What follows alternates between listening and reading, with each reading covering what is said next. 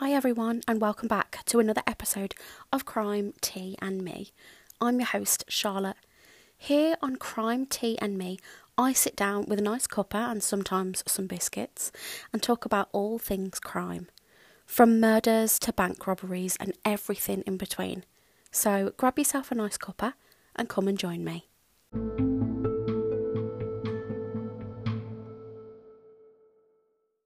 So, on today's episode, I'm going to be looking at the murder of Shafili Ahmed.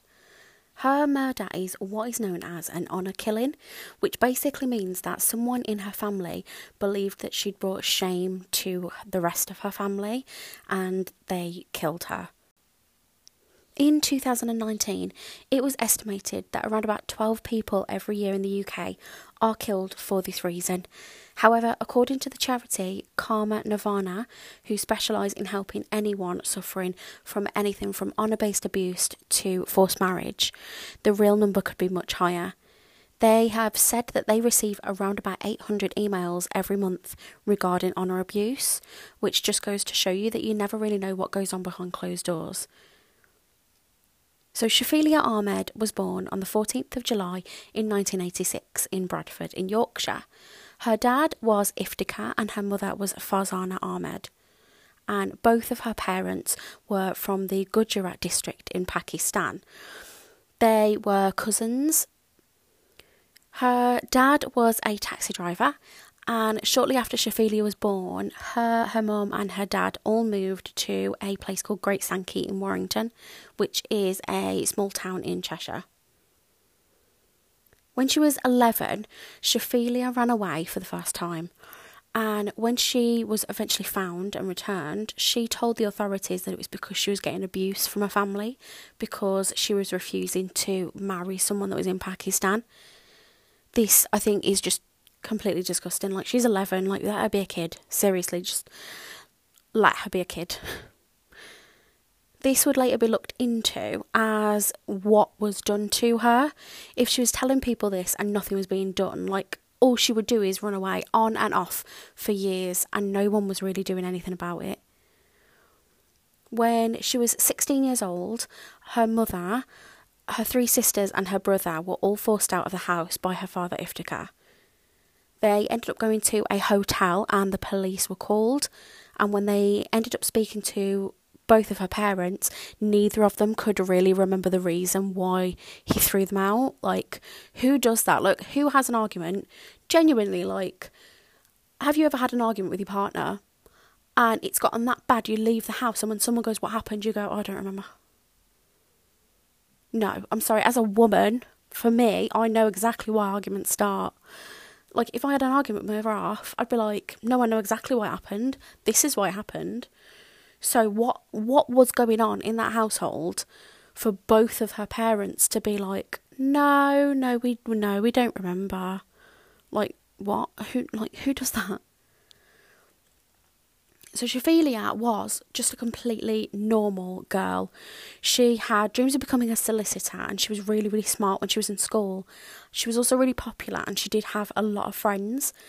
She was also a bit of a modern girl. She loved her clothes, she loved her makeup, her hair.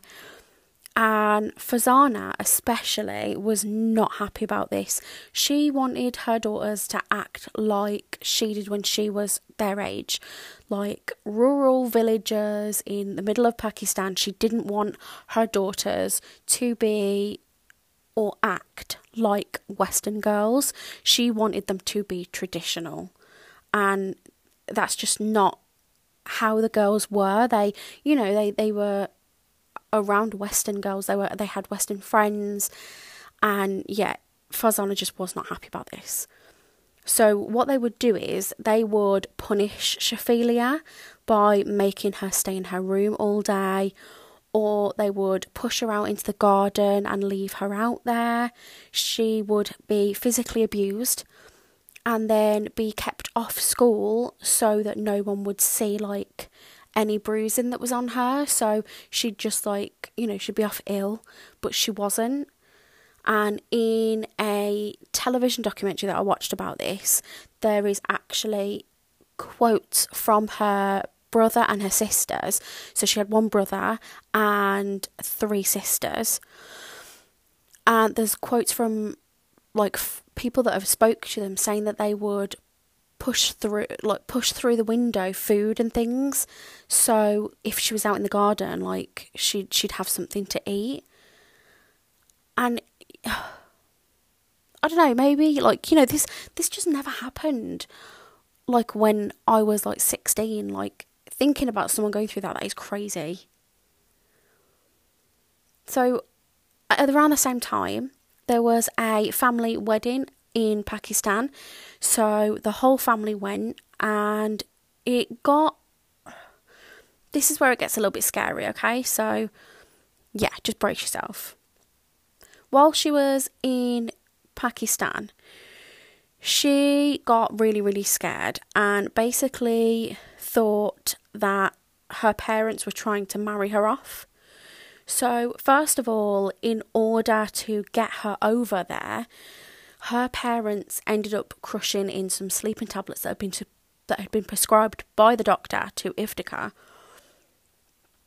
They crushed it up in some juice and they gave it to her. So obviously she was really drowsy and really sleepy when she went to the airport and when she got on the plane.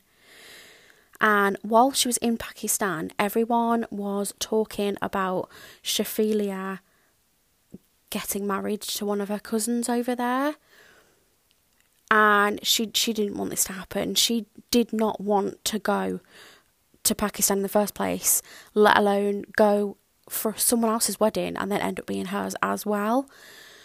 So she did the only thing that she could do to take back control of her life, and she ended up drinking bleach it burnt all of her throat and she ended up going to hospital because of her injuries. Now, a normal parent would one absolutely like crap themselves basically. Like oh my god my child has just drank bleach. What is like what? Clearly this is not happening with her parents because Iftikhar ended up leaving Shafila in Pakistan returning to Warrington and then getting a refund from the airline for Shafilea's ticket because Shafilea stayed in Pakistan. Oh, these people. You know when you just see people and you just like, do you know what? You should just not have kids. That's this this is this is how I feel about Iftikhar and Farzana. You should yeah, you should just not have kids. Seriously. After about a week or so, Iftikhar got a phone call from his family in Pakistan, and they said to him, "Look, we can't look after her. Um, you're going to have to just come over and you're going to have to get her and bring her home because we can't look after her anymore." So that's what he did. He went back, picked up Shafilea, brought her back to Warrington. And for me, I would instantly think, right, I need to take her to hospital. Oh, but Iftikhar and Farzana, oh, no, no, no. No, they don't think of that. They keep her home. And Shafilea starts to lose weight because she can't eat because her throat's burnt. So, you know, they, they just leave her, basically. They finally, after a few weeks, so it's not just like a few days, like after a few weeks, they find Shafilea. She's really, really bad. So they put her in the car and they take her to Warrington Hospital where she had to stay. And the doctors and nurses kept asking them, like, how did she do this? Like, what what happened? Like, you know, these these injuries are weeks old. Like, what happened? And they told the doctors that while she was on, you know, on holiday to a family wedding, she drank bleach thinking that it was mouthwash. Yeah, I'm gonna I'm gonna leave that there for a few minutes so you can just yeah take that in. This is what they're telling a doctor. Yeah, I'm so sorry that we didn't bring our daughter in before now, but she thought that bleach was mouthwash. You know when it's like face, palm, that kind of thing. That's honestly what I feel right now. But while she was in hospital, oh, her parents were like these ideal doting parents. They never left her side. She was constantly, you know, watched by either her mom or her dad. And, you know, to doctors and nurses seeing this, they would have been like, oh my God, they really care for her. They really worried about their daughter. But no, no. You know, in like, you get those memes and things, and it's like, you know, like Instagram and then it's reality. It's sort of like this. The Instagram version is that Iftikhar and Farzana were these amazing parents who were worried about their daughter. In reality, what they were actually doing was watching her so she didn't tell anyone in the hospital what actually happened. And also, if she was ever discharged, they were there, so they would just take her straight home. She was a flight risk to them. They knew that she had run away before. So to them, like, they knew that it was a possibility that she could do it again if she got discharged and one of them weren't there. So, yeah, that's the reality. It wasn't the fact that they were these doting, amazing parents, it was the fact that they didn't want anyone to find out what was happening. Once she ended up back home, because when she was discharged, obviously she went back to her mum and dad's house, she was kept off of school, and her school kept making phone calls to the house to see where she was and what was happening. And her friends would like randomly turn up at the house and see where she was. And Shafili was basically being isolated from everyone that she knew. She would have these massive arguments with her parents because of her clothes and her attitude. And then in 2003, Shafilea disappeared disappeared from the face of the earth. She never went back to school. She never saw her friends again. Nothing. Her parents told everyone that she had run away again. And, you know, she's done it before. She's got previous for running away and not wanting to come back. So, you know, some people took this as face value. They were like, oh, yeah, Shafilea's done it before. But her friends at school started hearing rumours that her parents had killed her and even her sisters joked in school that her parents had killed her. And then they were like oh no no no no we were joking we were joking like having a laugh about it. And it's like who does that? Like i don't even have sisters but i know for a fact it's one of the things you don't joke about. Like ha ha ha my parents killed my sister. Just kidding lols. Like no it doesn't happen. So when her school and teachers ended up hearing about these rumours, and then, you know, the fact that Shafili wasn't coming to school anymore, she was missing, it was her school that phoned the police and reported her as missing. Not her parents, not her sisters, not her brother, the school. The police went out and interviewed Iftikhar and Farzana about their daughter, and they treated Shafili as a missing person. They went down all the normal routes, checking her last known whereabouts, looking at CCTV. And the way I always think of it is in the UK, we've got this TV show called Hunters.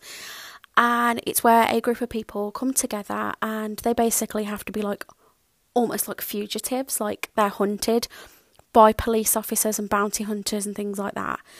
And these 12 people have like the chance to just completely disappear off the face of the earth. I watch that because I think it's amazing TV. And the amount of CCTV we have in the UK is just crazy. And yeah, it's it's massive. So police going into CCTV and trying to find Shafilea is just like a normal route. So they went, they got tapes, they sat down, they watched them, and nothing. Not one sighting of Shafilea was made, and this was extremely unusual for the police. After the police had been looking at CCTV, the case sort of started to blow up in the media, and reporters would frequently be outside Farzana and Iftikhar's house. So one day they decided to talk to the reporters, and they were asked why they weren't worried about their daughter. And they replied with, What's the point? The police can't find her, and they've said that she just ran away again, and she'll come home eventually. okay, I get it. Right, let's break this down. I get it. as far as they're concerned, their daughter is a troublemaker. Okay, let's let's put that aside. Okay, her daughter's their daughter's a troublemaker. You know, she's gonna run away. She's done it before. She'll do it again. You're still not worried about her?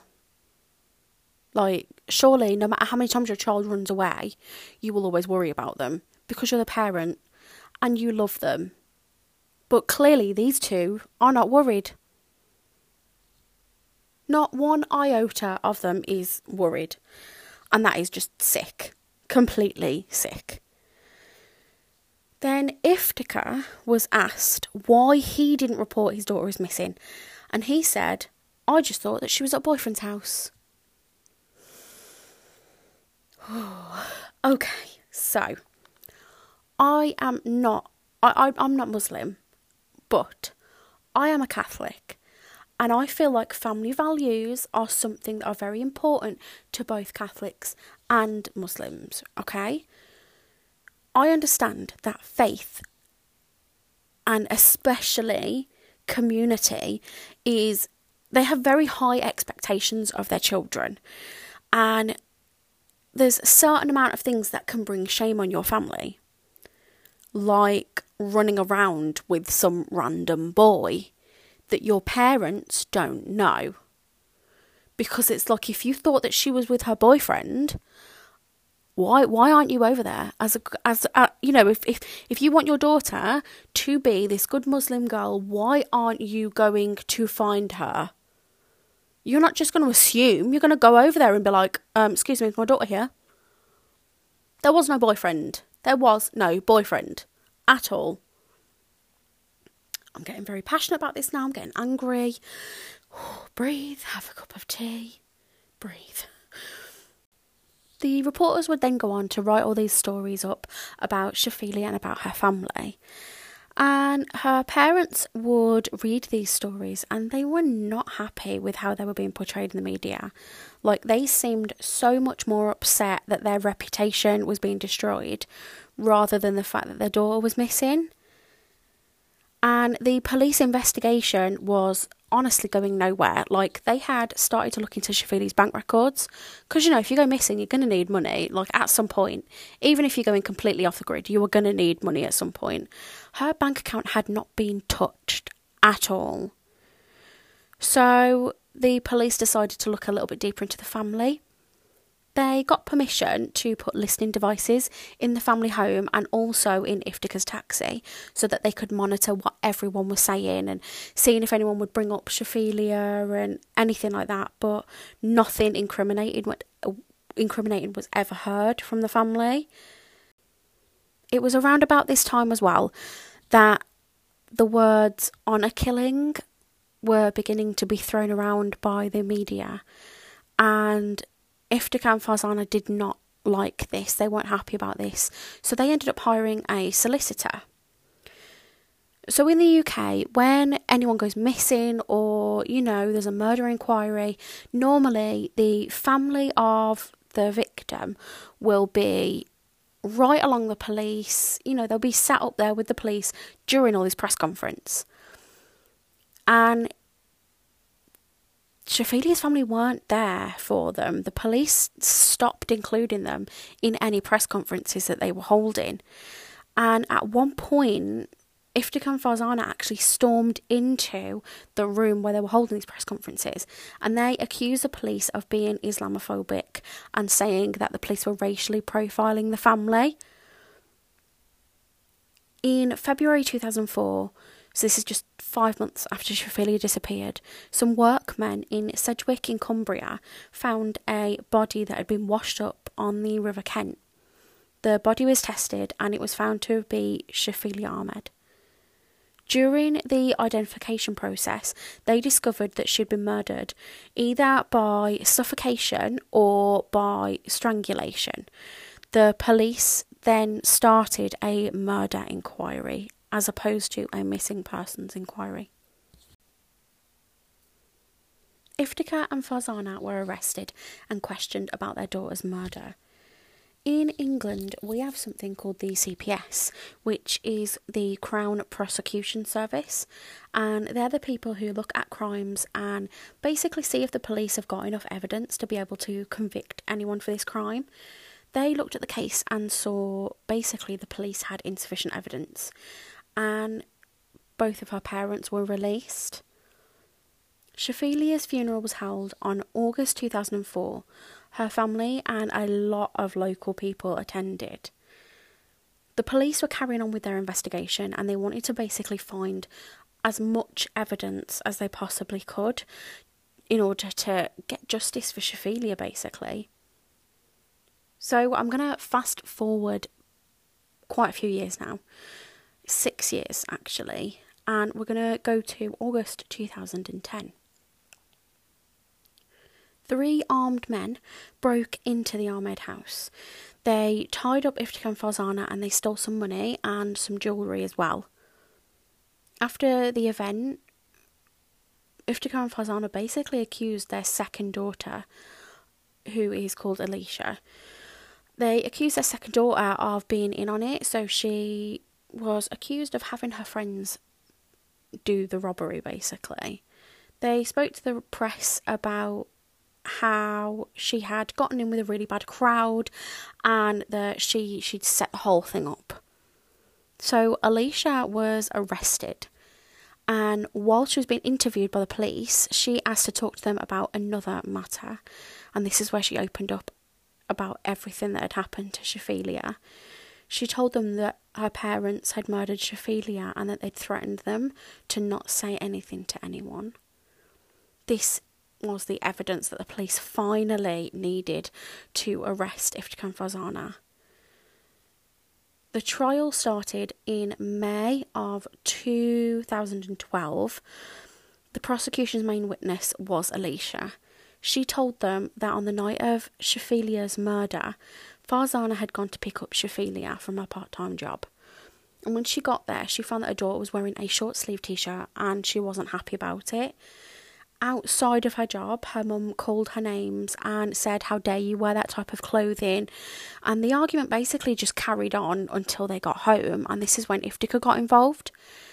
And during the argument, Farzana shouted, Let's finish it here.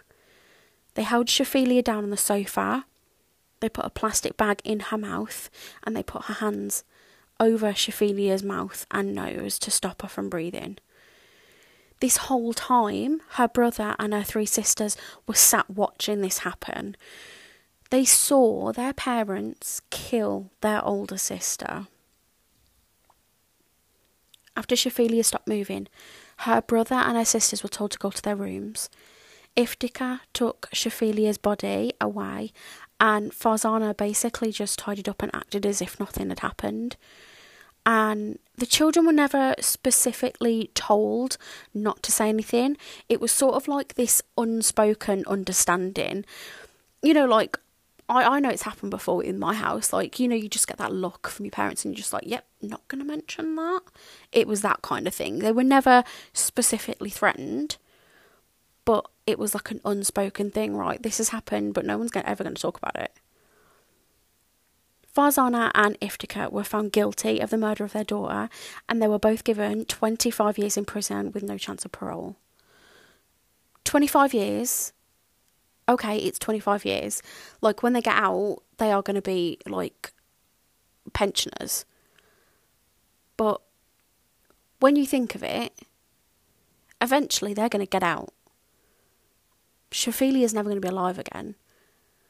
Like, I am one of these people where I think life should mean life.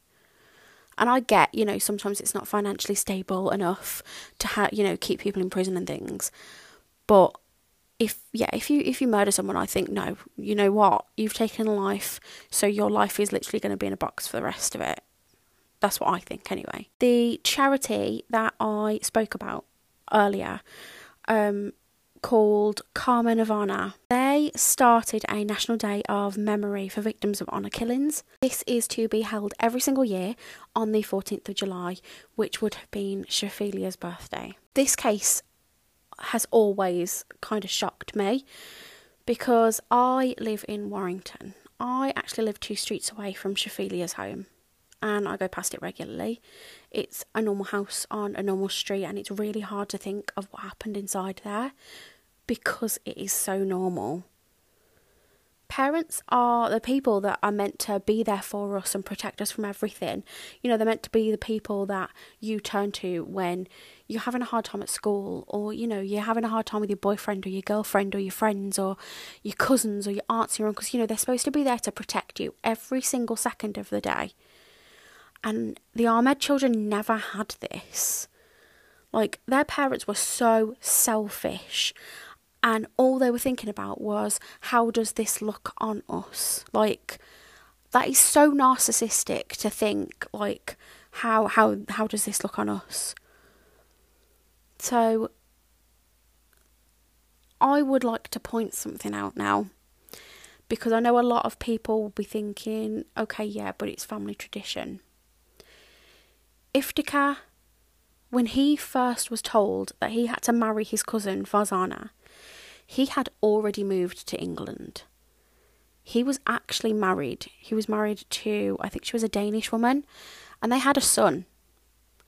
He had his family, and he was forced to leave his wife, leave his son, go back to Pakistan, marry his cousin, and settle down with her. And he did that. And I think that kind of makes this story even worse because he knew how hard it was to leave what you love. He knew how hard it was to go back and be with the person that your family think that you should be with.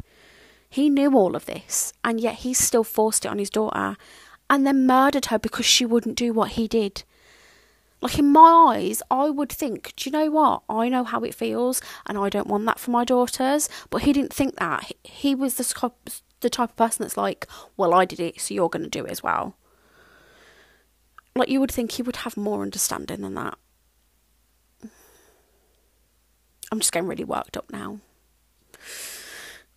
Breathe.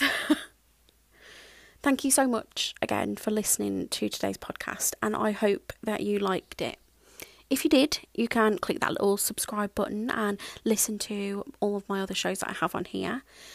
And today is the first day that my podcast is going up. So I am indulging you with not one, not two, not three, but four lovely episodes.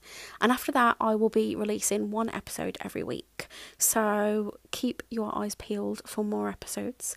And if you ever want to chat to me, message me, anything like that, you can hop over onto Instagram and follow me there at Crime Tea and Me.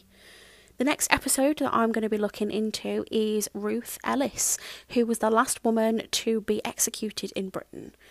Thank you so much for joining me, and I hope you liked Crime, Tea, and Me. Bye.